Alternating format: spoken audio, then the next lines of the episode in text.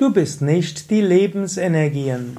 Kommentar zum Vers 166 des Vivekachudamani.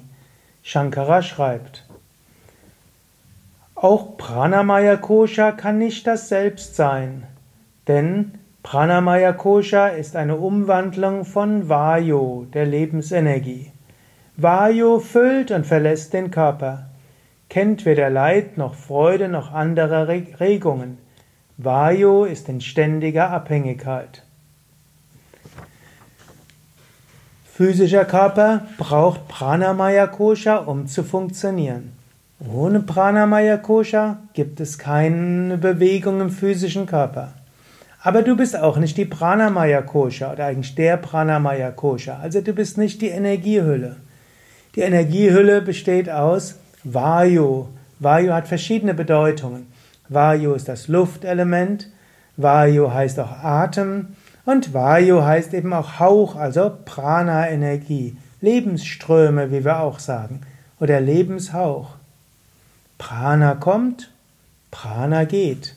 Du atmest ein, du nimmst Prana auf, du isst Nahrung, du nimmst Prana auf.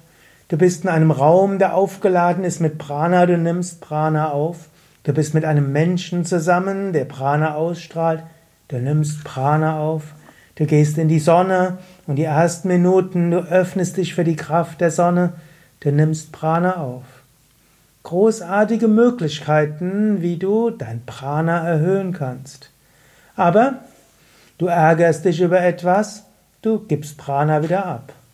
Irgendwo kommt jemand, der ist krank und du hilfst dem Menschen und vielleicht hast du nachher auch wieder weniger Prana. Du arbeitest den ganzen Tag, engagierst dich und vergisst dich zwischendurch aufzuladen. Du hast weniger Prana. Aber dann übst du Pranayama. Und wenn du Pranayama übst, hast du wieder mehr Prana. Du hast mehr Prana, weil du mehr Prana hast, fühlst du dich wieder besser. Aber bist du deshalb das Prana, nur weil du mehr oder weniger Energie hast? Nein, du bist nicht das Prana. Prana kommt, Prana geht. Und du kannst einiges tun, um mehr Prana zu haben. Du kannst auch einiges tun, um weniger Prana zu haben. Prana liegt aber nicht ganz in deinen Händen. Manches, was mit dem Prana geschieht, geschieht einfach. Vielleicht astrologisch, vielleicht karmisch, wie auch immer. Und nicht alles, was du für dein Prana hältst, ist wirklich dein Prana. Manches ist einfach eine Reflexion von anderen. Sind Menschen um dich herum mit viel Prana? Vielleicht beflügelt dich das. Sind Menschen um dich herum, die vielleicht Leid haben, einen schweren Verlust erlitten haben, enttäuscht sind, krank sind? Vielleicht haben sie wenig Prana und du hast auch weniger Prana.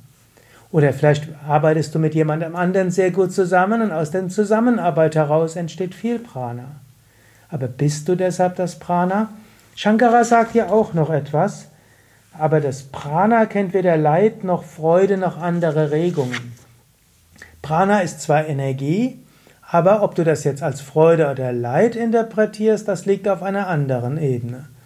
Du kannst eine, einen schwachen Energielevel als angenehme Trägheit empfinden. Oder du kannst depressiv werden.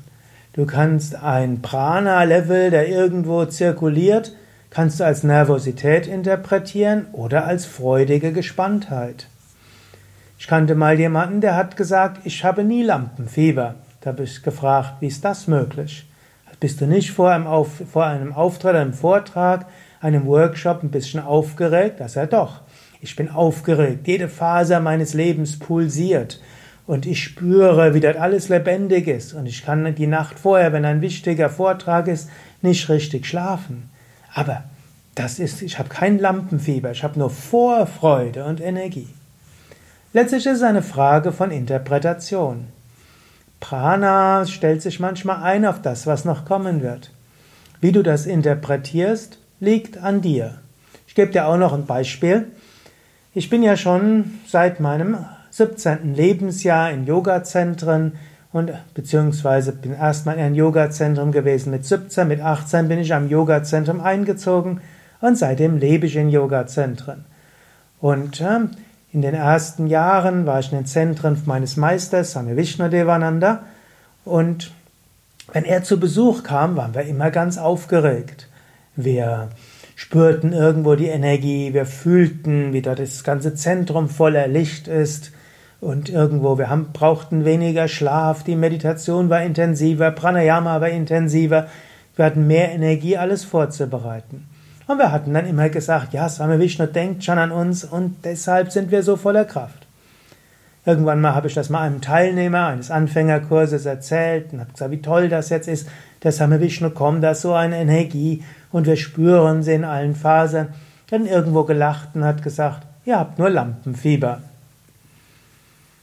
Man könnte es so sehen, man könnte es anders sehen.